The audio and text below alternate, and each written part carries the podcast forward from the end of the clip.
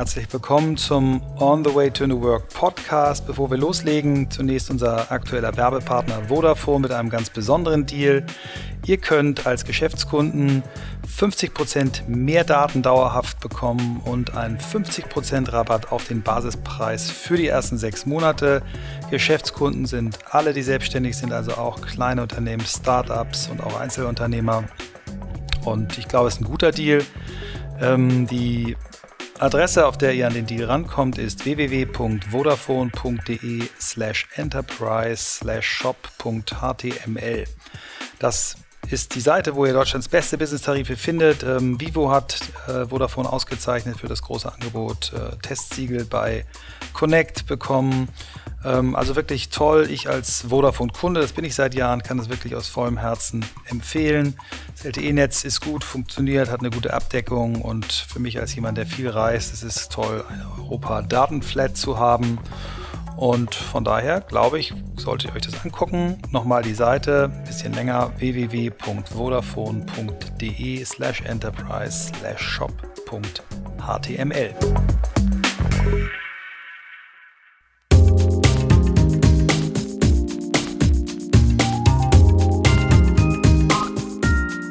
Herzlich willkommen zum On the Way to New Work Podcast mit Michael Trautmann und Christoph Magnussen. Und wir sitzen heute bei About You. Tarek Müller. Danke für die Einladung. Danke, dass du am Start bist. Danke, dass wir bei dir sein dürfen. Sehr gerne. Ja, wir kennen uns alle drei aus unterschiedlicher Konstellation. Ihr beiden sitzt öfters zusammen auf der OMR-Bühne. Da sieht man euch eigentlich immer bist, zusammen. Bist du dieses Jahr wieder dabei? Äh, ja, irgendwo renne ich mit Sicherheit wieder rum, wahrscheinlich, ja. Und wir beide kennen uns über Eis, glaube ich, über die genau. Organisation. Ja, viele, viele Jahre her. Einige ja. Zeit her. Und äh, in der Tat wurden wir von einem Zuhörer daran erinnert, warum habt ihr den Tarek nicht dabei? Und dann haben wir gedacht, okay, warum haben wir Tarek nicht interviewt? Jetzt sitzen wir heute hier und äh, bohren mal ein wenig rum in deiner spannenden Vergangenheit. Und da ich immer sage, erzähl mal zwei, drei Sätze, sage ich jetzt, erzähl mal 20, 30 Sätze. Nein, genau. Nein, erzähl mal ein bisschen Hintergrund, äh, damit jeder dich einordnen kann. Ja, gerne. Also ich bin Tarek, 29 Jahre alt. Äh, meine erste Firma so mit, oder meine ersten Online-Gehversuche so mit 13, 14 gemacht, als ich meinen Computer bekommen habe äh, Computerspiele gespielt mit anderen, mussten wir einen Server finanzieren von 5 Euro und hatten so eine kleine Clan-Website, die ich dummerweise habe ich beim, bei, äh, bei irg irgendwas verloren und musste diese Website bauen. Und dann hatte ich die Idee, weil wir diese Website hatten, da Werbung einzubinden, ähm, um halt in der Hoffnung so einen Euro oder so einzunehmen, um dann nur noch 4 Euro vom Taschengeld opfern zu müssen. Das habe ich gemacht und bin schlafen gegangen, am nächsten Tag aufgewacht, das weiß ich noch, und ich hatte innerhalb von 24 Stunden 1 Euro verdient. Und weil drei Leute auf meine Werbung geklickt hatten. Richtig Sehr crazy. Ich glaube, einer davon war ich selbst, aber egal. Ähm, und äh, das war für mich so der Moment, wo ich mit dem Computerspielen Spiele aufgehört habe und halt diese Werbung optimiert habe. Am nächsten Tag quasi eine Nacht durch die Werbung optimiert, also die Platzierung der Werbung schlafen gegangen, dann in 24 Stunden zwei Euro gemacht. Und genau, das waren so die ersten Versuche. Dann habe ich viel im Internet aufgebaut, viele Websites aufgebaut, dann folgten irgendwann Online-Shops, dann folgten Agenturen. Ähm, so 2011 habe ich dann mal eine Firma an Otto verkauft, noch eine andere Firma verkauft an einen anderen Konzern. Und 2014 dann am Ende des Tages jetzt die About You gegründet, zusammen mit ähm, drei weiteren äh, Partnern, Hannes Wiese, Sebastian Betz und Benjamin Otto. Und so in den letzten vier Jahren eben äh, 99 Prozent meiner Zeit auf About You allokiert, was ein Fashion-Online-Shop ist. Der ja mittlerweile auch schon ziemlich groß ist. Ne? Vielleicht erzählst du mal ein paar Zahlen, wo ihr gerade steht, äh, die, die ihr sagen dürft. Also wir sind, glaube ich, so der zweitgrößte Fashion-Online-Shop nach Zalando mittlerweile und irgendwie so in den Top 10 der Overall-Online-Shops in Deutschland, glaube ich. Wir sind jetzt in sieben Ländern aktiv, Deutschland als Heimatmarkt, aber verkaufen Mode. Jeden Monat sind so acht Millionen unterschiedliche Menschen auf unserer, auf unseren Plattformen sozusagen. Ähm, Im Schnitt dreimal, also so 25 Prozent aller Frauen zwischen 20 und 49 sind mindestens einmal im Monat auf unserer Website. Ähm, genau, haben ein paar Millionen Kunden, äh, machen knapp eine Milliarde äh, Warenkörbe, die wir verkaufen dieses Jahr und so. Ja, wir hatten gesagt, als Ziel 250 bis 280 Millionen Nettoumsatz wollen wir erreichen. Es wird eher so am oberen Ende der Spanne liegen, aber unser Geschäftsjahr läuft noch an einen Monat. Ähm, genau, also so bummelige 300 Millionen sozusagen Umsatz, Nettoumsatz. Und jetzt in unserem dritten vollen Geschäftsjahr sozusagen. Hier arbeiten 500 Leute. Das mal so.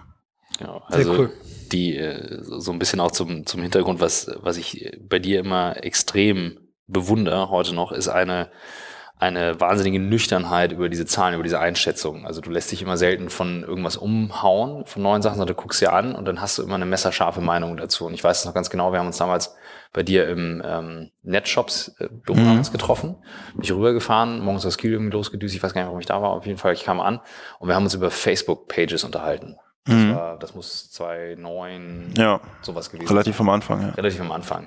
Und du hast dann, wir haben zusammengesessen und hast erklärt, okay, und so und so baust du es auf und dann machst du eine Page dazu, eine Page dazu. Und dann dachte ich so, ey, krass, warum würdest du jetzt Pages bauen?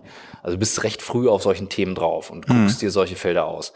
So ein Feld wie About You und E-Commerce, was so krass umkämpft ist. Was war für dich die Entscheidung zu sagen, nüchterne Entscheidung, ich gehe in den Bereich rein? Was siehst du da als Potenzial? Also zunächst einmal vor About You habe ich ja ohne ähm, irgendwie VC-Geld oder also kein Investorengeld oder sowas meine Businesses aufgebaut. Das waren aber im Wesentlichen entweder Nischen-Online-Shops oder B2B-Geschäftsmodelle, also Agentur, Software-Geschäftsmodelle.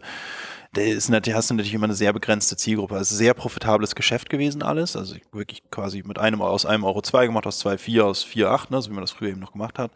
Ähm, aber ich hatte immer so ein bisschen, glaube ich, den Impuls, mal irgendwas zu machen, was wirklich Impact hat, ja, was sozusagen Teil der täglichen Routine von Menschen sein kann, ja, was für jeden erstmal relevant ist grundsätzlich. So, und das, dieser Gedanke, der schwebt in mir schon immer, ja. Und es gibt nicht so schrecklich viele Bereiche, die man machen kann, die irgendwie für jeden relevant sind. Ja, Klamotten gehören aber eben dazu. Klamotten trägt jeder. About You ist theoretisch für jeden relevant, egal ob fünf oder siebzig. Ja, wir haben auch Kunden. Wir haben von Kunden von bis, ja, von in jeglichen Altern äh, alles. Das fand ich erstmal mega spannend, mal was richtig, richtig Großes zu machen, was internationalisieren kann. Und dann natürlich die Kombination, wir haben zusammen mit der Otto Group gegründet, ähm, wir Geschäftsführer sind beteiligt am Unternehmen, auch signifikant, wir haben auch selbst rein investiert. Das heißt, wir haben Einfluss und Kontrolle vom Unternehmen, gleichzeitig aber einen strategischen Investor, der das Ganze sehr langfristig betrachtet. Ähm, wir arbeiten mit Menschen bei Otto zusammen. Unsere Ansprechpartner in der Otto Group sind Leute, die ich gerne habe, die ich smart finde.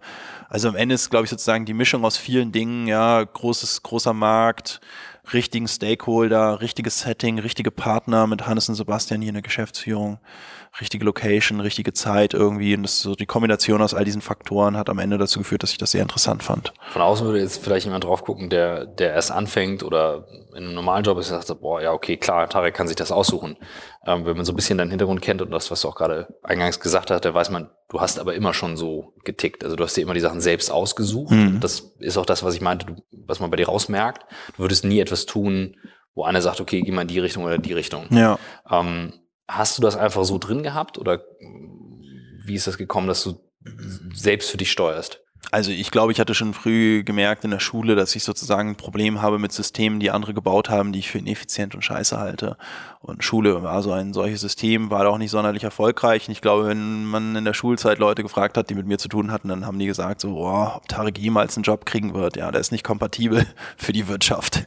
Ähm, An welcher Stelle bist du ausgestiegen bei der Schule? Hast du zu Ende gemacht? Oder? Ja, so halb. Ich bin in der zwölften Klasse, habe ich einmal abge... Ich bin quasi einen Monat, nachdem ich 18 wurde, habe ich meinen Eltern so eine E-Mail geschrieben, die habe ich auch letztes haben meine Eltern die lustigerweise wiedergefunden, habe ich auch im Internet mal gepostet. Habe ich meinen Eltern eine E-Mail geschrieben, dass ich jetzt die Schule abbreche und Unternehmer werde. Egal, ob das erfolgsversprechend ist oder nicht. Und es sah damals wirklich nicht erfolgsversprechend aus, muss man sagen.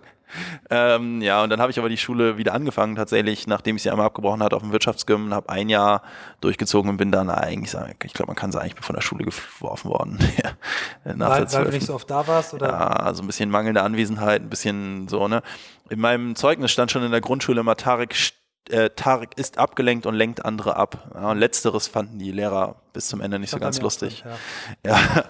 so. Aber lenkt ab heißt ja auch, du kannst andere Menschen für dich gewinnen. Ja. Du kannst nur Menschen ablenken, die dir zuhören. Genau. Und äh, das Problem in den Schulen ist, dass die, die Lehrer immer den negativen Aspekt sehen, aber nicht den positiven. Ähm, das stimmt mit Sicherheit. Ja.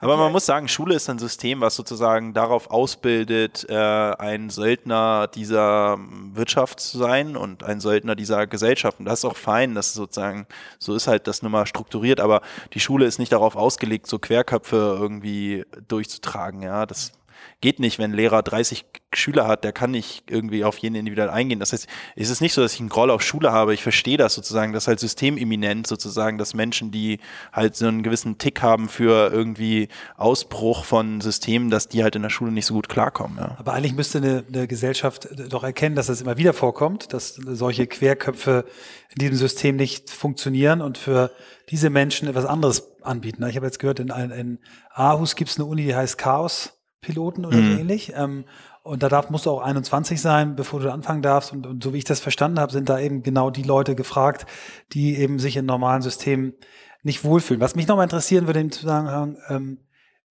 was hast du von deinen Eltern mitbekommen? Haben deine Eltern unternehmerisch irgendwas gemacht? Hast du in deinem Umfeld Vorbilder gehabt oder ist das alles aus dir, aus dir selbst gekommen? Nee, meine Eltern sind, ich komme aus einer eher akademischen Familie, also mhm. Ärzte. Mein Papa, meine Mama ist Ärztin, mein Papa ist Journalist, so Großeltern Ärzte und so. Mhm. Also eigentlich keine, keine unternehmerischen Tätigkeiten in meiner Familie. Ähm, Was haben die denn auf die E-Mail geantwortet damals? Ja, weiß ich ehrlich gesagt gar nicht mehr so richtig. Ich glaube, also geantwortet auf die E-Mail haben die, glaube ich, nicht. Wir haben dann darüber geredet. Mhm. Äh, die fanden das natürlich total scheiße. Meine Mama ist voll ausgeflippt, glaube ich. Äh, Denke ich mal ja, die fanden das natürlich mega beschissen. Auf der anderen Seite, ich glaube, was meine Eltern mir mitgegeben haben, ist halt sehr stark zu sagen, mach halt das, was du gut findest, so, weil wenn du das machst, was du gut findest, wirst du da vielleicht auch gut drin, ja, und höchstwahrscheinlich wirst du nicht gut in etwas, was du nicht gut findest, so, ne. Ich glaube, mein Papa ist so ein kleines bisschen so ein alt 68er, ne, lass den Jungen machen, ne. Meine Mama war da schon mehr so, ey, da muss auf jeden Fall die Schule ab. Mein Papa war da, glaube ich, so der Treiber des, ja, ne, Freiheit, Individualismus, bla, bla. Ja, cool. so. Und das hat sich halt bei ihm äußert sich das eben in anderen Dingen. Und ich glaube halt, ich hatte das Riesenglück, also ich meine, jeder, die allermeisten Menschen haben ja Hobbys, ja, irgendwie. Und viele Menschen, wenn sie jung sind, äh, treiben irgendein Hobby ins Extrem, also werden extrem gut in irgendeiner Sportart oder Malen oder so oder Musik ne, oder Kunst oder so. Und ich glaube, mein Hobby war einfach irgendwie dieses Aufbauen von Unternehmen. Und ich habe halt das riesen, riesen, riesengroße Glück, dass mein Hobby glücklicherweise eins ist, was halt ein Leben finanziert, ja, das muss man sagen. Das ist halt bei den allermeisten Hobbys eben nicht der Fall, ja. Deswegen machen die allermeisten Leute eben ihr Hobby nicht zum Beruf, weil es quasi unmöglich ist oder sehr unwahrscheinlich, dass man damit irgendwann Leben bestreiten kann. Ich hatte das Riesenglück, dass mein Hobby glücklicherweise das Geld verdienen war, was relativ kompatibel ist irgendwie, so und ähm, ja, das aber mehr als ein Hobby war es halt eigentlich auch nicht, bis ich irgendwie 20 war oder so, obwohl ich da schon ein paar Millionen Umsatz gemacht habe. Ne? Ich habe bis ich 23 war oder so nicht einen Euro aus meiner Firma genommen. Oder bis, bis 20 war, habe ich nicht mal ein Gehalt bezogen, sondern ich habe halt meine Firma gehabt und da habe ich alles drin gelassen. Ich habe nicht mal daran gedacht, einen Euro aus meiner Firma zu nehmen, weil ich hatte ja sozusagen mein Taschengeld, ja. Also für mich war das halt wirklich ein Hobby, ja, sozusagen überhaupt kein Beruf oder so. Äh, wenn, wenn ich jetzt mal so überlegt, trotzdem hast du natürlich, guck mal, das sind jetzt bis 29, dann ähm, hast jetzt äh, ein, über ein Jahrzehnt Erfahrung. Ja. Das haben viele Unternehmer gar nicht. Die Hälfte meines Lebens. Die ja. Hälfte des Lebens. Ähm, und zum Unternehmer sein gibt's ja doch einige Bereiche. Wenn du ja. sagen würdest, okay, das kriege ich besonders gut hin. Also Leute zusammenbringen, motivieren, kreativ, mhm. wie auch immer. Und dann Bereiche wie Zahlen, Operations mhm. und so weiter. Ähm, also ich weiß ganz klar bei mir selbst, ich kann bestimmte Sachen gut, ich mhm. bin halt produktiv, ich kann die Operations, aber ich habe so, ich habe keinen Spaß an Zahlen, äh, das äh, so, finde ich nicht geil, ich bin dafür eher kreativ. Was sind bei dir Punkte, wo du sagst, das kann ich echt gut und das habe ich auch gelernt durch mein Hobby, also das mhm. ist immer besser geworden durch mein Hobby, das habe ich vielleicht geübt. Mhm.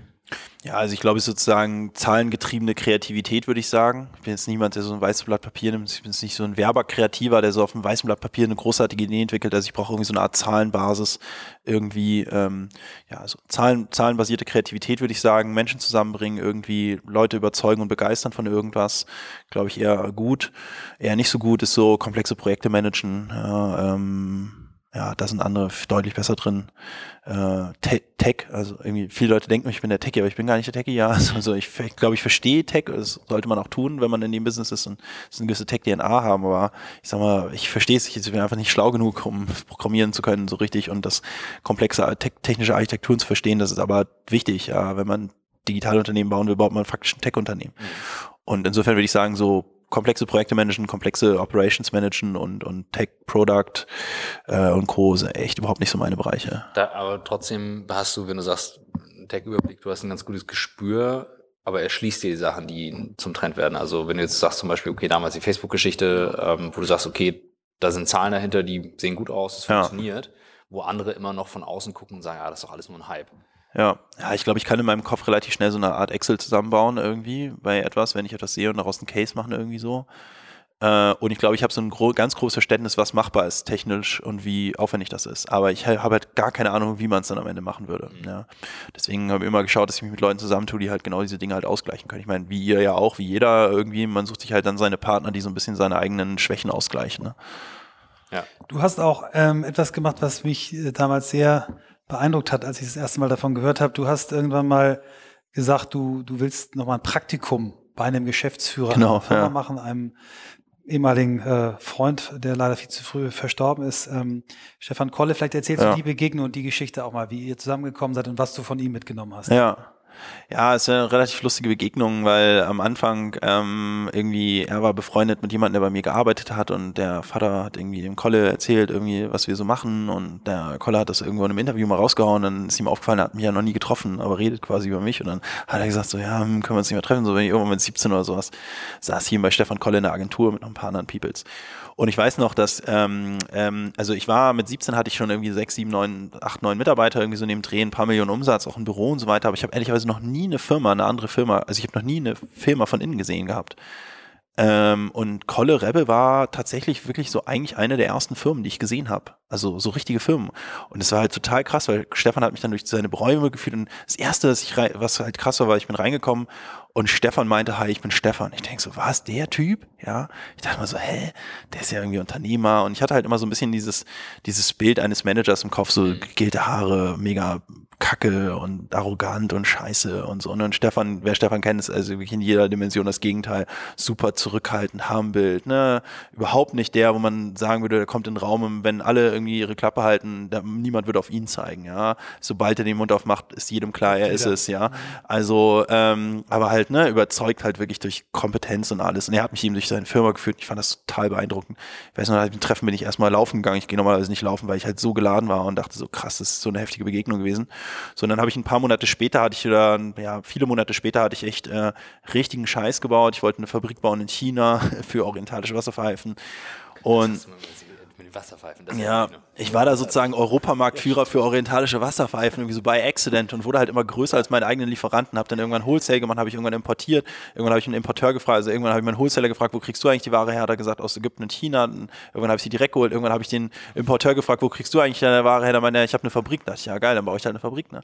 So, und so bin ich halt bisher immer vorgegangen, immer sozusagen Wertschöpfungskette. Dann wollte ich halt eine Fabrik bauen in China, hatte so eine chinesische Mitschülerin, zusammen irgendwie so mit diesen Chinesen gehandelt und so und habe mega Mist gebaut, ultra viel Geld versenkt äh, und war halt irgendwie quasi pleite und dachte halt so, Mann, scheiße, irgendwie, du musst auf jeden Fall dir mal angucken, wie so richtige Unternehmer sowas machen. Und dann habe ich Kolle neun Monate später oder sowas nach dieser Begegnung eine E-Mail geschrieben und gefragt, ey Kolle, kann ich bei dir ein Praktikum machen? Quasi. Hast um, du deinen alten Laden dann zumachen müssen? Oder, ja, ja, mehr oder weniger, ja. Ich musste tatsächlich fast alles verkaufen, was ich hatte, fast alle Online-Shops, eigentlich alles mehr oder weniger, was ich aufgebaut habe, musste ich verkaufen, Leute entlassen und hatte danach immer noch 100.000 Euro Schulden und musste ganz schnell aus diesen Schulden runter. Und mein Plan oder 150.000 Euro Schulden, ich hatte in der KG zu der Zeit eine Personengesellschaft. Das heißt, ich saß wirklich im Amtsgericht und der äh, Gerichtsvollzieher hat mir gesagt, Herr Müller, Sie sind privat insolvent. Ja. Ja, richtig übel. Und hat mir einen Zettel gegeben und gesagt, unterschreiben Sie hier, in sieben Jahren ist die Scheiße vorbei. Ja. Sie sind ja noch jung, Sie sind 17, ja, ist doch fein, mit 24 sind Sie schuldenfrei. Ja. Ich so, ja, geil. Hast du unterschrieben? Nee, habe ich nicht. Ich meinte so, oh, nee, ich kann es nicht unterschreiben. Und so habe gegoogelt, festgestellt, so, boah, privat insolvent, meine Eltern töten mich. Und mit 17 bist du halt tatsächlich, ähm, bist ja eigentlich nicht volljährig, wenn du einen Gewerbeschein anmeldest mit der Erlaubnis deiner Eltern, bist du allerdings mhm. volljährig quasi. Also du, ich wäre wie ein volljähriger Privatinsolvent gewesen mit 17. Für mich war dann relativ klar, okay, scheiße, ich muss da rauskommen, wie komme ich da raus? Ich muss irgendwie ganz schnell Geld verdienen, ja, ich sozusagen Körper verkaufen und Drogenhandel kam nicht in Frage. Also dachte ich, okay, was, was gibt noch schnelles Geld? Dienstleistung, ja. Und dann dachte ich, okay, ich muss A ins Dienstleistungsgewerbe und B muss ich mal verstehen, wie so eine Firma eigentlich funktioniert. Da habe ich Colin eine E-Mail geschrieben, weil er quasi beides konnte, Dienstleistungsgewerbe und Firma, und ihn gefragt, ob ich da ein Praktikum machen kann für einen Monat immer nach der Schule. Ach, das habe ich dann gemacht.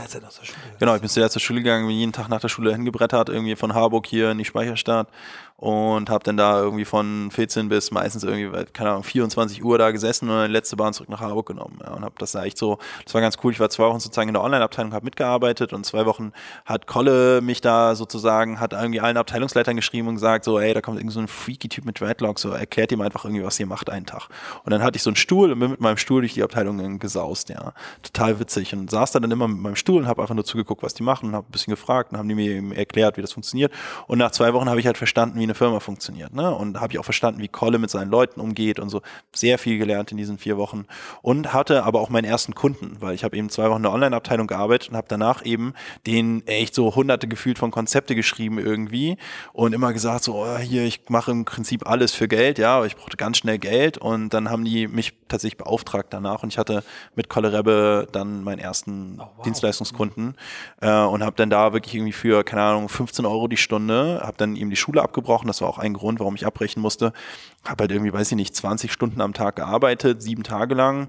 Und dann kannst du auch mit 15 Euro die Stunde, wenn du keine Ausgaben hast, deine 100.000 Euro in sechs Monaten weghauen. Ne? So, und das habe ich dann, bin ich so Peter Erhorn im Gerichtsvollzieher gegangen, habe gesagt, Sie auf, ich kann diesen Wisch hier nicht unterschreiben, meine Eltern töten mich.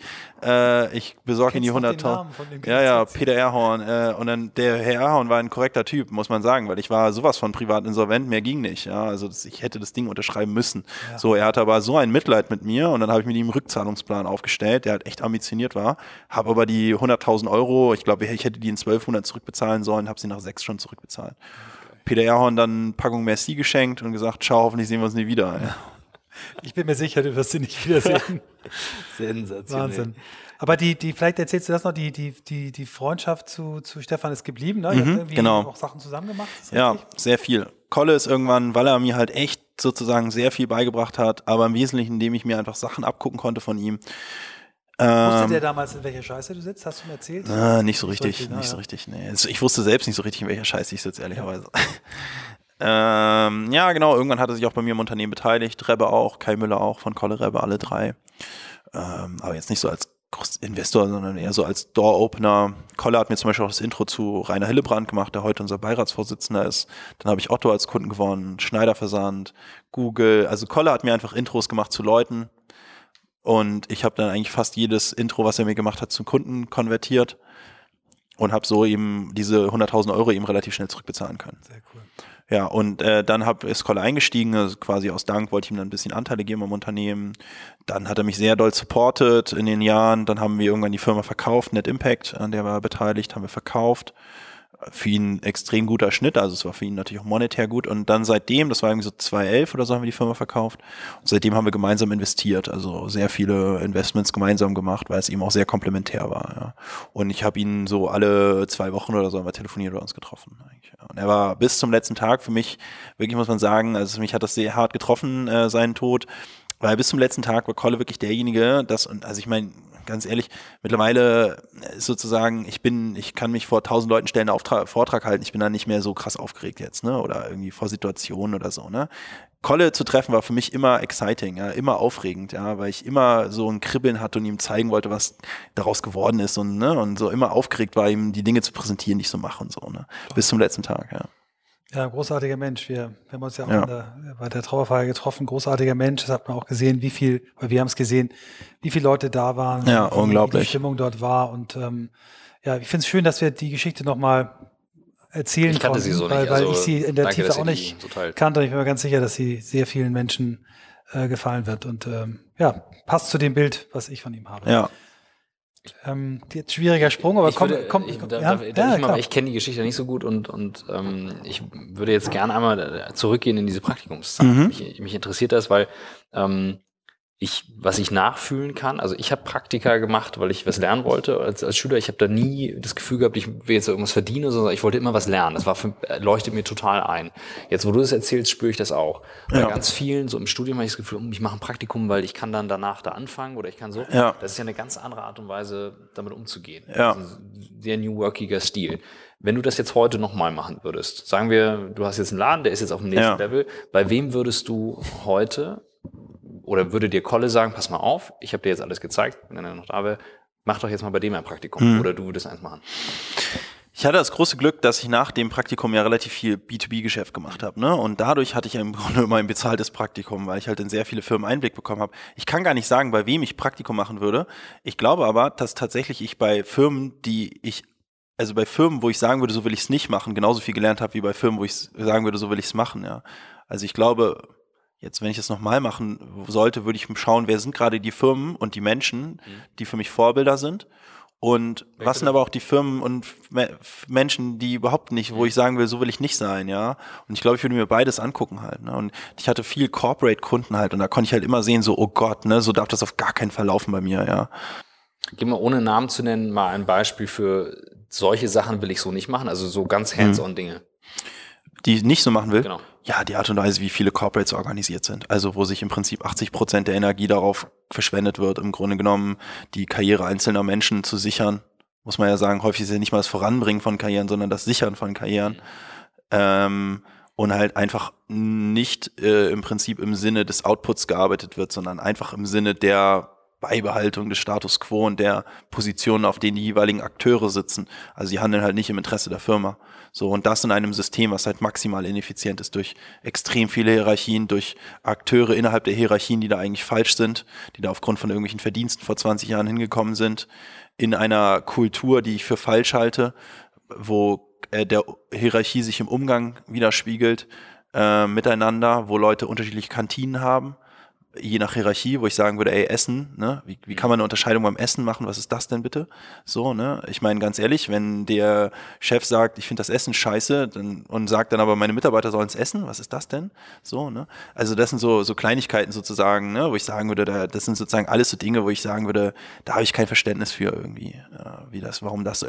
Ich verstehe, ich kann nachvollziehen, warum die Dinge so sind, weil früher auch eine andere Zeit war. Ich habe aber kein Verständnis dafür, wie das in der heutigen Zeit noch überleben kann. Ich manchmal frage ich mich wirklich, wie Firmen überhaupt noch existieren können. Mhm. Also so klar, die leben halt von ihrem Asset, die leben von den Assets der Vergangenheit dann häufig. Und teilweise auf faszinierende Art und Weise. Faszinierend. Unglaublich. Auf der anderen Seite muss man sagen, genau dieses System, wahrscheinlich verlängert das auch tatsächlich das Leben von ja. vielen Firmen. Also es funktioniert ja irgendwie. Aber ich glaube einfach nicht, dass es sozusagen mehr ist als eine lebensverlängernde Maßnahme. Es ist auf jeden Fall keine Maßnahme, um groß zu werden. Und wenn du jetzt nach vorne gucken würdest und sagst, und in dem Bereich würde ich mir was angucken, weil ich sage, ich kann was von den Leuten lernen, von der Person lernen. Neben dem würde ich mal mit meinem Stuhl hin und her fahren, so wie es bei Ah, das sind so unglaublich viele Leute. Wenn ich jetzt anfange, irgendwie so Personen zu nennen, glaube ich, dann vergesse ich irgendwie so 90 Prozent der Personen. Ich meine, ihr beide seid auch Personen, wo ich sagen würde, da hätte ich Bock, mir mal so einen halben Tag das anzugucken oder einen Tag, ja.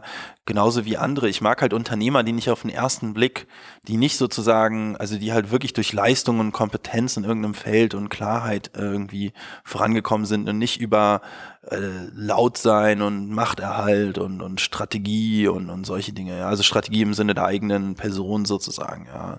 Das sind, äh, gibt's halt so unglaublich viele Unternehmer, die ich super interessant finde. Und da meine ich jetzt gar nicht so Elon Musk und Steve Jobs und so, weil die kenne ich ja gar nicht, ja, sondern wirklich so Leute, die mir im täglichen Leben begegnen, mhm. so, ne. Und es ist halt mittlerweile ich so ein großes Glück, dass ich von so vielen Menschen in unserer Firma und aber auch so in meinem Netzwerk umgeben bin, die für mich so krasse Vorbilder sind. Und häufig immer in gewissen Aspekten jetzt, also nicht so als Gesamtheit, ja, aber ja. Cool. Cool. Du hast das Wort Kultur benutzt, auch als wir eben hier uns getroffen haben. Du kamst gerade aus einem Onboarding-Meeting mit neuen Mitarbeitern und hast äh, mir erzählt, dass du oder uns erzählt, dass du das selber machst und eigentlich ja. bist du eine Stunde oder anderthalb und hast dann ja. zweieinhalb Stunden gesprochen. Du hast uns eine kleine Broschüre gezeigt. Vielleicht erzählst du mal ein bisschen was über eure Kultur, wie du bei dem starken Wachstum, was ihr hast, wie du vermeidest, dass ihr in dieselben Fallen kommt wie ja. andere große Organisationen, welche Werte für dich wichtig sind. Mhm. Genau, also wir haben jeden Monat, heute ist der erste Februar, jeden Monat haben wir ein Onboarding, mache ich meistens so anderthalb Stunden, erzählen so ein bisschen unsere Firmenhistorie warum wir angetreten sind, wo wir stehen, wo wir hinwollen und eben aber auch, wie wir miteinander zusammenarbeiten wollen. Und ähm, da versuchen wir sehr ehrlich zu sein, also halt auch Dinge zu sagen, die halt, wo die Leute nicht in Jubel ausfallen, ja, wie zum Beispiel, wahrscheinlich gibt es in jedem Team irgendwie so zwei, drei Monate Phasen, wo man halt Überstunden machen muss, ja. Ähm, also es ist halt nicht alles, jede Medaille hat zwei Seiten. Sozusagen, wir versuchen da sehr ehrlich zu sein mit den Dingen, die wir hier, glaube ich, ähm, fordern, aber auch mit den Dingen, die wir zurückgeben und mit den Dingen, die wir auch als Firma versprechen, was uns sozusagen als Firma von anderen abhebt. Und ja, so mal in a nutshell sozusagen, ich glaube, wir wollen halt sozusagen sehr schnell und effizient arbeiten, möglichst wenig Reibung irgendwie produzieren, die Ineffizienz erzeugt. Ähm, wir wollen flexibel sein. Wir, wir, müssen uns auf neue Dinge sehr schnell, wir müssen neue Dinge sehr schnell adaptieren. Wir sagen, wir wollen in gewissen Dingen der Beste sein, also die Besten sein im Punkt Inspiration im Fashion-Bereich, Personalisierung und Smartphone. Wir sagen aber auch, wir müssen sozusagen, wir müssen nicht überall der Beste sein. Also wir müssen jetzt nicht irgendwie die Ersten sein, die VR lösen, ja. Aber wenn es jemand löst, müssen wir als Firma imstande sein, sehr schnell darauf zu reagieren und sehr schnell die Dinge adaptieren zu können. Also wir müssen flexibel bleiben als Organisation, quasi Dinge schnell umzupriorisieren. Ähm, ja, wir können Selbstvertrauen haben, müssen aber gleichzeitig irgendwie äh, humbled sein vor den Dingen, die uns in der Zukunft erwarten. Wir hassen äh, politische Leute, also so die Karrierepolitik betreiben, Hidden Agendas haben, rigoros, egal wie smart die Leute sind, wir uns von denen trennen. Wir haben generell keine Angst, uns von Leuten zu trennen, die ähm, uns einfach falsch erscheinen. Und das hat, da kann die Person manchmal auch gar nichts für, aber wir sagen, wir wollen immer Stellen so besetzen, wie sie richtig sind. Und das kann heißen, dass jemand, der drei Monate bei uns in der Firma ist, eine Promotion bekommt und jemand, der drei Jahre in unserer Firma ist, eben keine bekommt. Das ist unfair und fair gleichzeitig. Das ist unfair für den, der drei Jahre hier Gas gegeben hat. Das ist fair für den, der drei Monate da ist, wenn der halt besser geeignet ist für etwas, ne, für den Job oder fürs Projekt oder so. Also immer quasi die Zukunft zu bewerten, nicht so sehr die Vergangenheit. Auf der anderen Seite aber auch die Vergangenheit zu honorieren, weil wenn man in der Vergangenheit eben Dinge sehr gut gemacht hat, dann ist das, dann steigt die Wahrscheinlichkeit, dass du es in der Zukunft auch machst. Das ist nicht egal, was in der Vergangenheit passiert ist, aber es sollte nicht, wir sollten nicht sozusagen aus moralischer Verpflichtung Leuten irgendwie Projekte geben, wenn sie eigentlich nicht geeignet sind dafür. Ja, und so viele Aspekte, das ist, wie gesagt, ich verbringe anderthalb Stunden mit, ja, das sind sozusagen viele Aspekte, die wir uns so vornehmen. Ja, ich finde es ganz erstaunlich, dass ihr auch in der Broschüre wirklich explizit erwähnt, was du von uns nicht erwarten darfst. Ne? Genau. Dass ihr wirklich auch deutlich aufschreibt, das ist ja. bei uns nicht so. Ja, du sagst, lieber, lieber liest das einer durch und sagt, nee, das ist nichts für mich, Ja. weil du äh, sparst dir dann eine, eine doofe Trennung. Ja, also zum Beispiel sowas wie äh, Planungssicherheit, ja, also ich kenne viele Leute in meinem privaten Umfeld, die sagen, ich möchte irgendwie wissen, was in den nächsten fünf Jahren passiert, so, ne? Und ich möchte Regelmäßigkeit haben. Ich möchte nicht in den Urlaub fahren und wiederkommen und woanders sitzen, ja, so mal ganz explizit so. Und das ist doch fein, aber ich glaube, sind wir halt nicht die richtige Firma. Auf der anderen Seite sind wir, wenn man jemand ist, der eben genau andersrum gepolt ist und sagt, ganz ehrlich, wenn ich fünf Jahre am selben Platz sitze, dann penne ich irgendwann ein, ja, und ich möchte Excitement, ich möchte, dass neue Leute kommen, neue Dinge passieren, schnell passiert und so weiter, dann sind wir genau die richtige Firma. Und ich glaube, diese klare Abgrenzung, die muss man auch machen als Firma eben. Ähm, weil eben als Arbeitgeber, genauso wie als Marke, musst du dir deine Zielgruppe suchen und innerhalb deiner Zielgruppe, du musst definieren, wer deine Zielgruppe ist und dann dafür sorgen, dass du innerhalb deiner Zielgruppe auch der relevanteste bist. Und ich glaube, das gilt für dich als Marke, genauso wie für dich als Firma im Arbeitgebermarkt, äh, im Arbeitnehmermarkt sozusagen. Und so versuchen wir sozusagen unsere Arbeitnehmernische zu finden. So. Du hast vorhin ähm, im Vorgespräch äh, ein schönes Beispiel gehabt. Also Hierarchie heißt bei euch nicht, dass du, wenn dein Chef an den Coverautomaten kommt, dass du dann Platz machen musst, aber Genau. heißt eben Entscheidungen zu akzeptieren ähm, Ja. und, und äh, zu akzeptieren, dass es eine Hierarchie gibt.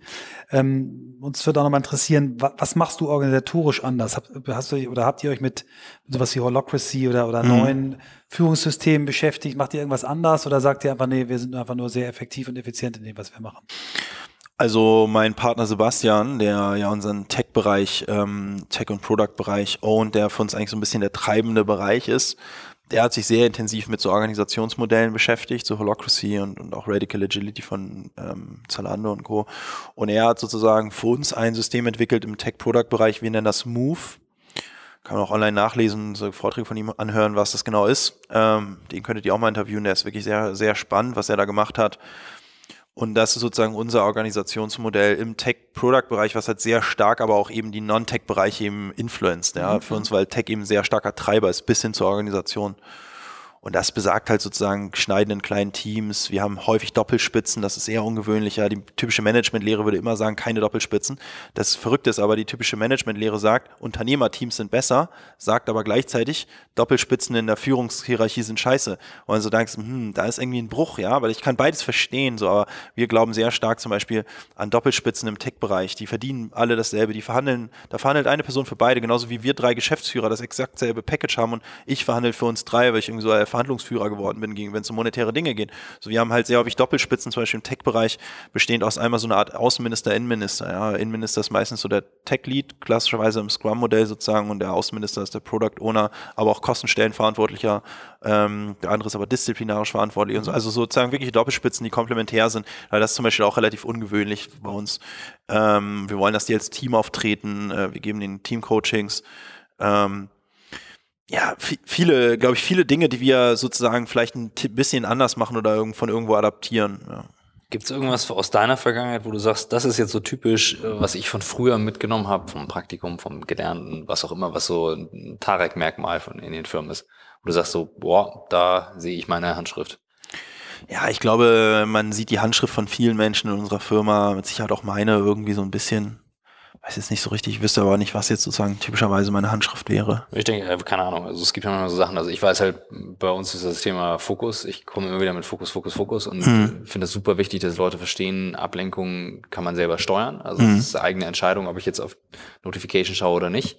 Und jeder, der bei mir mal gearbeitet hat, der weiß äh, zum Beispiel, ich hasse Vibrationen vom Handy. Also wenn die hm. Dinger vibrieren irgendwo, das macht mich total nervös. Hm. Und ich trainiere den Leuten von Anfang an an, das auszuschalten. Ja. Und ich kenne keinen mehr, der bei uns arbeitet, der das Ding anhat. Mhm. Also, das ist so, sowas, weißt du, so eine, das ist ein bisschen eine Marotte, aber. Ja. Was ist deine Handschrift, Michael?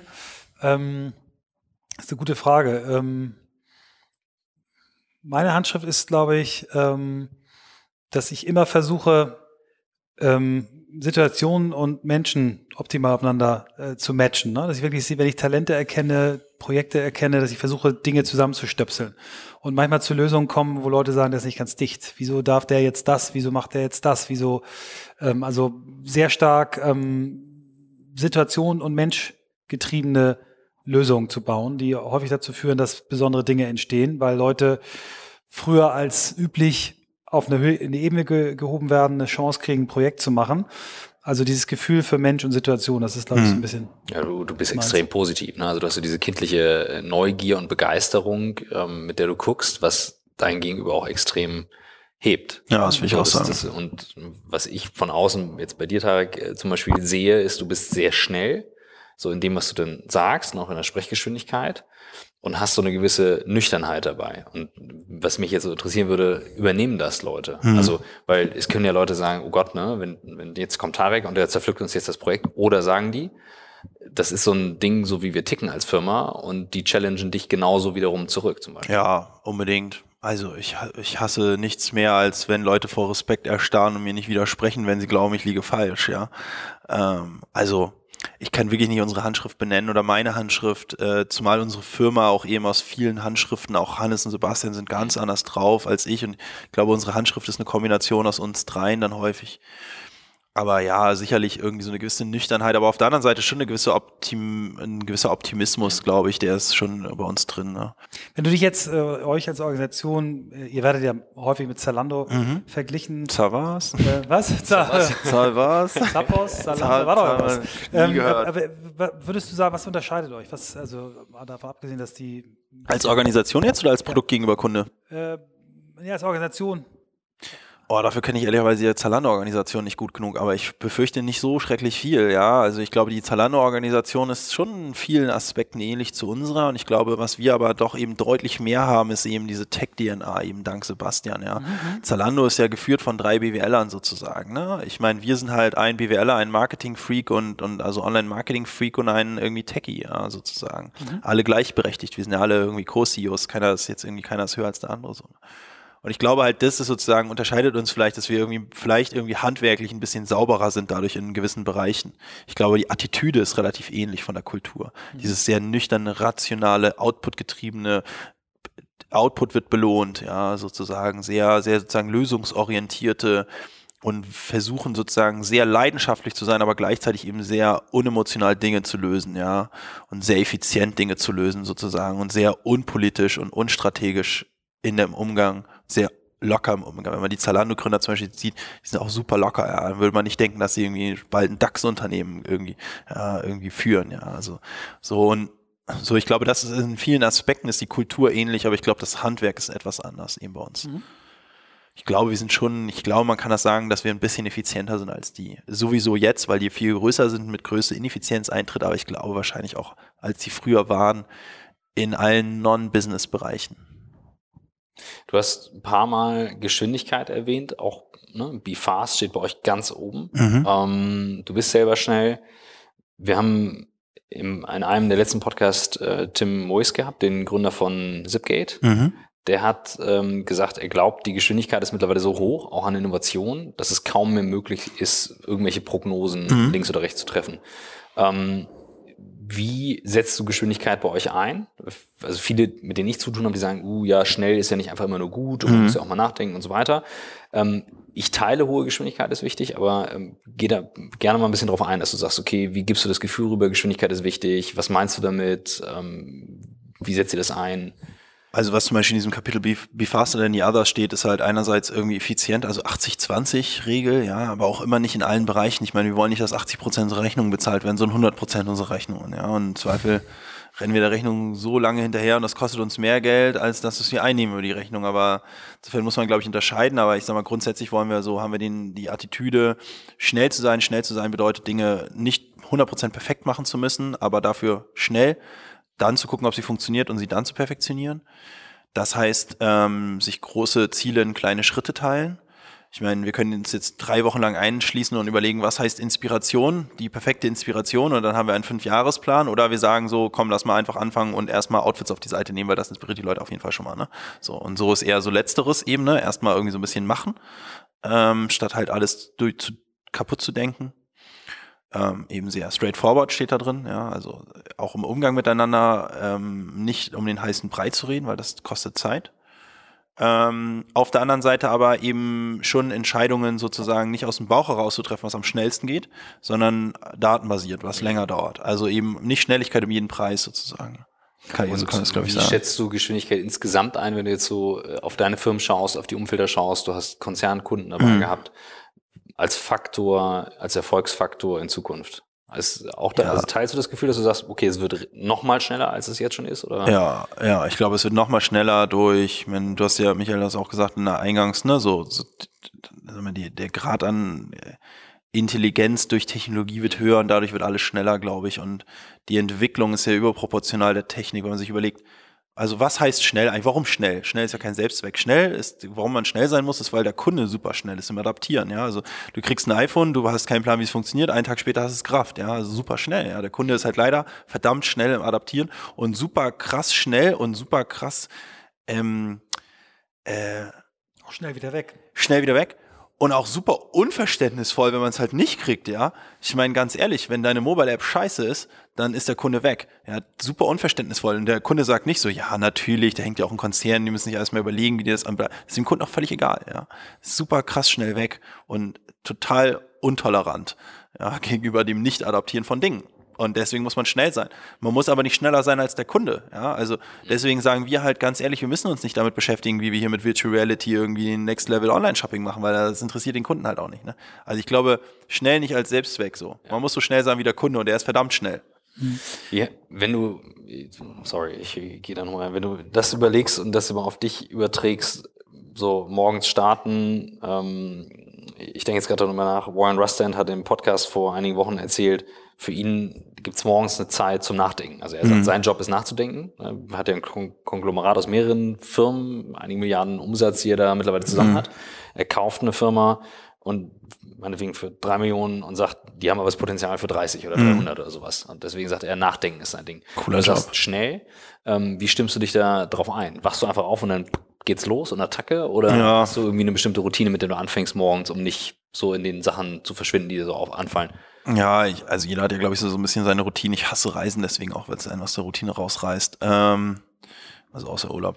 Mhm. Ähm, Interessant, das ist cool. Ja, ist gut. Ja, oder? Also ich, ich äh, reise eigentlich gerne, weil ich, ähm, ich, ich definiere Reisezeit immer als äh, Denkzeit. Ich kann auf Reisen eben Sachen machen, die ich im Büro mhm. nicht machen kann, weil keiner an mir rumzerrt. Ne? Also ich, ja. ich fahre zum Beispiel wahnsinnig gern Zug, weil ich im Zug äh, am Stück still arbeiten kann. Mhm. So. Aber im das, da gebe ich dir recht. Ich fahre auch gerne Zug. Ich mag nur nicht in Hotels pendern. Mhm. Ja, weil sozusagen, von mir aus kann ich innerhalb des Tages Zug fahren. Das finde ich auch gut. Oder Taxifahren gibt mir auch gute Zeit. Ich mag einfach nur, ich möchte abends in meinem eigenen Bett liegen. Ja, und morgens in meinem eigenen Bett aufstehen, was dazwischen passiert ist, dann da ist, finde ich, Reisen nicht so dramatisch. Ja. Sensationell. Also Ich habe ja heute Morgen schon zu meine Tochter, die ist, wird ja jetzt drei, sagte ich heute Morgen, wir fahren am Wochenende mit Oma und Opa ins Hotel. Sagt sie, will ich aber nicht. Ich so, warum denn nicht? Ich möchte in meinem eigenen Bett schlafen. Sehr gut. Sorry, lass mal trotzdem mal bei deiner Routine, Routine bleiben, wie du bleiben. dich genau. einstimmst wie, wie auf, sieht die aus? auf genau. Geschwindigkeit. Wie sieht die aus? Ja, ähm, also ich glaube, unser Job momentan ist halt wirklich die Execution. Wir müssen nicht so schräglich viel darüber nachdenken. Irgendwie es ist so relativ klar, was wir jetzt machen müssen. Deswegen ist Nachdenken bei uns sekundär. Ich beneide Leute, deren, dessen Job Nachdenken ist. Ja, ich finde das auch viel angenehmer nachzudenken, als hier irgendwie jeden Tag handwerklich irgendwie durch den Schlamm zu kriechen. Aber insofern ist mein Tag irgendwie auf dieses Schlammkriechen optimiert. Ja, ich wach auf, das erste, erste Griff ist halt, ne, Millennial-Style auf mein Handy, Flugmodus aus, E-Mails, ja. Äh, nach, nach dreimal snoosen. Dann duschen, Tag durchgehen, rauskommen, E-Mails. Äh, Zähne putzen, dabei Dinge lesen, E-Mails beantworten, auf dem Weg zur Arbeit E-Mails beantworten, bei der Arbeit ankommen, Termine durchgetaktet, meistens von äh, starte ich so um halb zehn, zehn, äh, durchgetaktet bis 19 Uhr in so halbständigen Terminen in der Regel. Ähm, und ab 19 Uhr E-Mails äh, bis 22 Uhr, von 22 bis 23 Uhr Google Analytics, von 23 bis 24 Uhr Excels, von 24 bis 2 Uhr morgens E-Mails an andere, was die am nächsten Tag machen sollen. Dann äh, nach Hause gehen, eine halbe Serie gucken und schlafen. Ja, das ist meine Woche. Aber das heißt, du bist also, arbeitest eigentlich fast jeden Tag über die Tagesgrenze hinaus. Also ich arbeite, würde ich sagen, vier von fünf Tagen unter der Woche durchgehend, also auch beim Essen. Äh, beim Mittag, wir kriegen jeden Tag um 12.30 Uhr unser Mittagessen hingestellt und irgendeiner, mit irgendeinem habe ich dann einen Termin, wo ich dabei esse. So, ja. ja, vier von fünf Tagen, meistens ein Tag ist halt irgendwas. Ne? Also ich Freunde, irgendwas, irgendwas machen wir halt so. Ne? Kann ich mir, das Geile ist ja, ich habe nur bis 19 Uhr in der Regel Termine und dann kann ich mir das ja aussuchen dann. Ne? Und am Wochenende ist entspannter. Am Wochenende mache ich so drei, vier Stunden am Tag irgendwie Zeug. Ja. Früher habe ich da auch am Wochenende viel gearbeitet. Noch. Das habe ich jetzt runtergefahren. Was machst du, was machst du, um, um, um abzuschalten? Oder brauchst du es gar nicht? Also hast du das Bedürfnis, ab und zu mal runterzukommen? Gibt es irgendwie Dinge, die dich, die dich rausholen? Was sind deine Hobbys? Ja, Urlaub, ne, ist ein bisschen plump, aber Urlaub tatsächlich. Im Urlaub mache ich auch schon E-Mails, ähm, aber wenig. Und ich gucke auch in die Zahlen im Urlaub. Ich glaube, das ist so ein bisschen so wie wenn du Fußballfan bist, ja. Da guckst du doch im Urlaub auch nicht, nicht auf die Fußballergebnisse, ja. Das sage ich auch immer, wenn die Leute sagen so, jetzt schalt doch mal ab und guck nicht wieder in die Zahlen, sage ich mal, Alter, wenn ich nicht in die Zahlen gucke, dann kann ich nicht abschalten, ja, ganz ehrlich. Also da Ja, aber du hast ja auch beschrieben, du machst das ja nicht, weil du musst, Ja. sondern weil du es möchtest. Ja, mich interessiert das einfach, wie die Zahlen sind. Ne? Ja. Es ist so wie jemand, der Fußball interessiert ist, der guckt auch nicht Fußballergebnisse, sonst wird der Kirre. Ja. Dann fragt er die ganze Zeit Leute, wie es ausgegangen gestern. Ja, so werde ich auch. Ne? Habe schon 20 Zitate. Tarek, Tarek at its best. Das ist gut.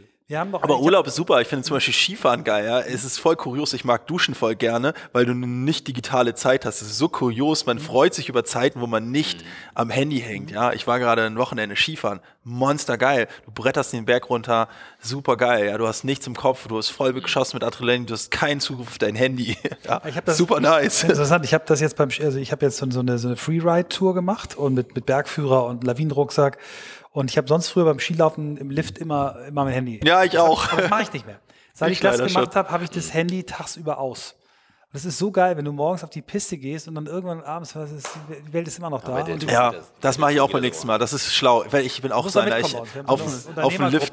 Geil. Das Freeriden, da musst du dabei sein. Das ist so geil. Ich sagen, Auf der Tour Ähm, kannst du halt auch nicht gucken. Das, und das ist ist so einfach, anstrengend. der Kopf ist frei und das ist, ist geil. So interessiert geil. noch, Bevor wir, ich bevor wir noch, wir, wir kommen, haben ja immer zum Schluss immer so ein Ja, Thema mhm.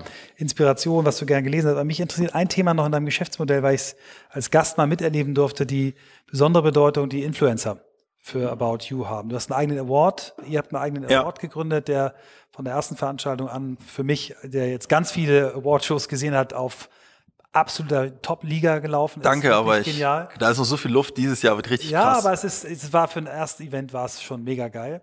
Ähm, erzähl mal ein bisschen Rolle Influencer, warum, wieso, was habt ihr für Erfahrungen gemacht? Also ich würde sagen, die Bedeutung von Influencern sinkt massiv, Mhm. gerade für uns, weil es halt jeder macht. Ne? Und wenn es jeder macht, stichst du nicht mehr raus. Am Anfang war die sehr groß. Mhm. Da gab es dieses Wort Influencer aber auch noch nicht. Ähm, Also am Anfang war das halt für uns irgendwie ein riesen Marketing-Tool. Ehrlicherweise einfach. Letztendlich ist es aus der Idee herausgeboren, dass wir gesagt haben, wir wollen Menschen inspirieren. Was inspiriert Menschen? Andere Menschen. Ja, relativ stumpf. Das war Anger 1 und Anger 2 war tatsächlich die, das am Anfang so haben wir das auch gepitcht. Du hast ja die, diese Instagram-Leute angeguckt. Und die meistgestellte Frage unter in den Kommentaren war, wo kann ich das Zeug kaufen, was du gekauft hast? Das haben die halt alles beantwortet. Und unsere initiale Idee war, hey, voll geil, wir schicken den einfach, wir statten die aus mit unseren Klamotten umsonst und dann schreiben die einfach hin, alles, was ich trage, kannst du bei About You kaufen, weil dann müssen die diese scheiß Fragen nicht mehr beantworten. Und die Influencer alle so, hey, wie geil, also die Influencer, die damals noch nicht Influencer hießen, alles, ey, wie geil ist das denn? Haben es umsonst gemacht, ne? Seit wann macht ihr das? Da, also seit, seit Beginn, vor vier Jahren haben wir damit angefangen. Und das war halt am Anfang haben die es umsonst gemacht, weil die nicht mehr, keinen Bock mehr hatten, diese Fragen zu beantworten. Ja, ja so ist das geboren bei uns. Also super geil eigentlich. So, und dann ist daraus diese Scheißindustrie geworden und jeder wirft jetzt mit Milliarden von gef gefühlten Euros auf die Leute. Deswegen sind wir mittlerweile eigentlich nicht mehr so sehr derjenige, der den genauso wie irgendwie hier scheiß Korall den irgendwie ein Geld hinterher wirft, sondern wir sind mittlerweile eher sozusagen so eine Art Structure, Infrastructure Player in diesem ganzen Influencer Game. Wir haben relativ viele unter Jahresvertrag, aber mit verhältnismäßig wenig Honorar, glaube ich, weil wir denen halt mittlerweile extrem viele Kunden zuschanzen, unsere ganzen Supplier. Wir haben ein B2B-Business hier bei About You aufgebaut. Man kann halt über About You Werbung buchen auf About You, aber eben auch bei den, über die, auf die Influencer, also ein bisschen wie so eine Influencer-Agentur. Ich glaube, wir sind ehrlicherweise wahrscheinlich in Wahrheit die größte Influencer-Agentur Deutschlands mittlerweile, ja, aus Versehen. So, äh, wir organisieren halt den Award, ne, das ist die größte Award-Show für Influencer. Dieses Jahr wird richtig sick, dieses Jahr wird richtig groß. Letztes Jahr haben schon drei Millionen zugeguckt, dieses Jahr wird deutlich mehr. Ähm, wir haben halt, wir organisieren Kollektionen mit denen, wir organisieren Events mit denen, Shootings, also wirklich so eine Art Service Provider für sowohl Advertiser als auch die Influencer sozusagen. Ja. Super. Geil. War mir gar nicht so in ja. Anfang bewusst geworden. Deswegen sind wir zu zweit hier. Gelernt, Gott sei Dank. Gott Hast sei du Dank. Zeit, Bücher zu lesen? Liest du? Ich bin so mal so neidisch auf Leute, die Bücher lesen. Ne? Es ist richtig traurig, das zu sagen, aber ich habe in meinem ganzen Leben, glaube ich, noch kein einziges Buch bis zum Ende gelesen. Geil. Das, ist echt traurig. Das ist echt traurig. Aber was inspiriert dich? Was guckst du, um dich inspirieren zu lassen? Guckst du wenn, wenn ich in Urlaub YouTube-Videos oder äh, TED Talks oder irgendwas? Also oder? ich lese super viel, ja? aber halt ich, ich ein Buch, was auf 400 Seiten steht, denke ich mir, das kannst du doch wohl auch in 20 zusammenfassen, ganz ehrlich. Ne? Und mir ist das immer zu langwierig, Bücher lesen.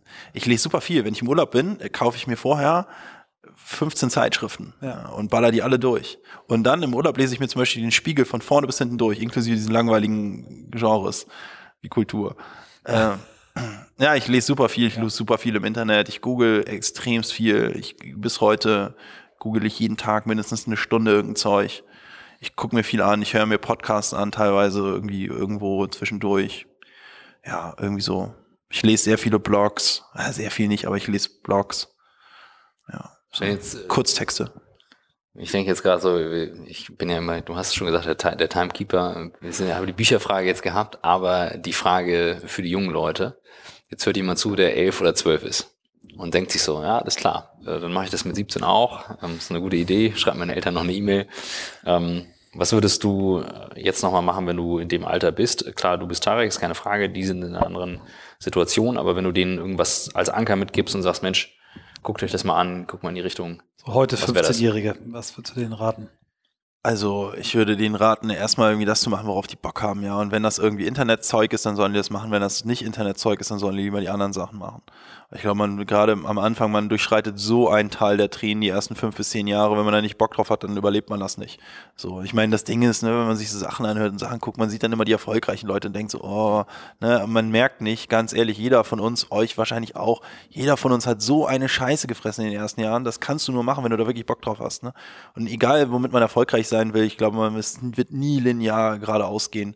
Und du wirst solche Tiefpunkte haben, die du nur durchschreiten kannst, wenn du da Bock drauf hast. Insofern will ich jedem sagen, der keinen Bock hat auf Internet-Stuff, mach es auf gar keinen Fall, ja. Wenn man Bock hat auf Internet-Stuff, würde ich einfach sagen, fang halt an. Ich, ich, mir, missfällt so ein bisschen diese aktuelle äh, Hype um Unternehmertum und so Ideen und dann werden Ideen gepitcht und dann holt man VC-Money rein und so. Das ist fein, das kann man alles machen. Ich glaube, man kann aber auch nach wie vor sozusagen den Weg gehen, den ich auch gegangen bin. Der ist genauso valide, aus einem Euro zwei machen, aus zwei vier, ja. Und da muss man sich halt so ein bisschen seine Nischen hören, äh, suchen. Nur um euch mal ein Beispiel zu nennen also ich kenne so, ich treffe so oft so Kiddies, ja, und ich war ja auch so ein Skript-Kiddie, so 16-, 17-Jährige, die irgendwas gecrackt haben So und darauf eben ihr Business bauen. Und ich, mein Business basierte am Anfang auf Google. Ich habe den Google-Algorithmus gecrackt und das war meine Basis im Prinzip für finanziellen Erfolg. Und meine ganze Firma basiert darauf, dass ich irgendwann den Google-Algorithmus gecrackt habe. Und andere Leute cracken anderes, um euch mal ein Beispiel zu geben, was ich irgendwie super krass fand. Irgendwer hat festgestellt, es gibt halt Preisdifferenzen zwischen Amazon und eBay, signifikante teilweise. Was der gemacht hat, ist, der konnte so ein bisschen skripten, ja, der hat sich den Product Feed von Amazon gezogen, den Product Feed von äh, eBay in Excel geknallt, alles runter rausgefiltert, was quasi nicht einen gewissen Preis hatte und hat dann nach Preisdifferenzen geguckt. Hat festgestellt, es gibt da irgendwie 20.000 Artikel, die haben eine Preisdifferenz größer 15 Euro.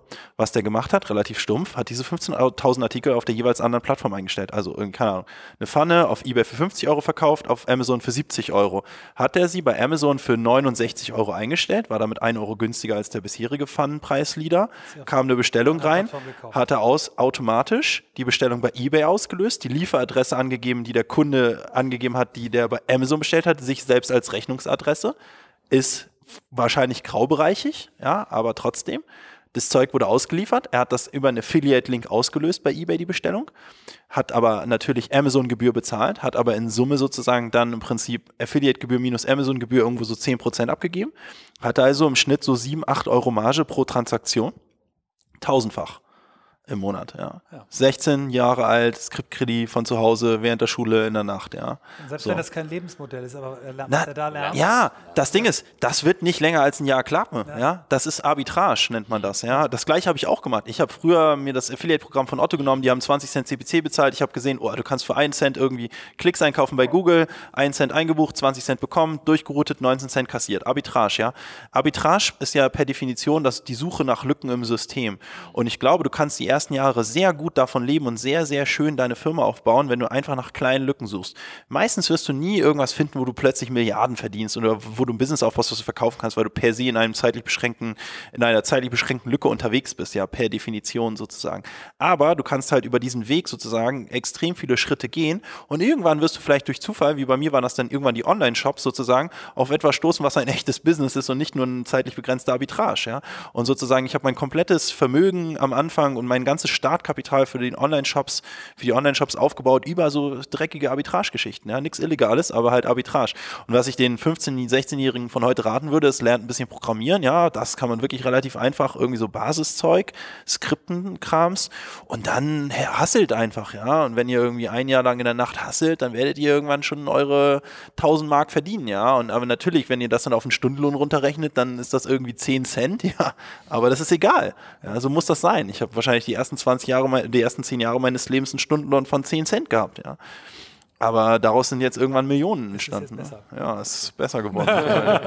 sehr, sehr Großes geil. Kino. Schönes Tarek, Schlusswort. Vielen, vielen Dank. Das Danke war euch. eine spektakuläre Stunde, die wir hatten. Riesenspaß ähm, gemacht. Und wünschen dir viel, viel Erfolg auf deinem weiteren Weg, den wir sehr aufmerksam begleiten werden. Danke sehr, euch auch. Vielen Dank fürs Herkommen.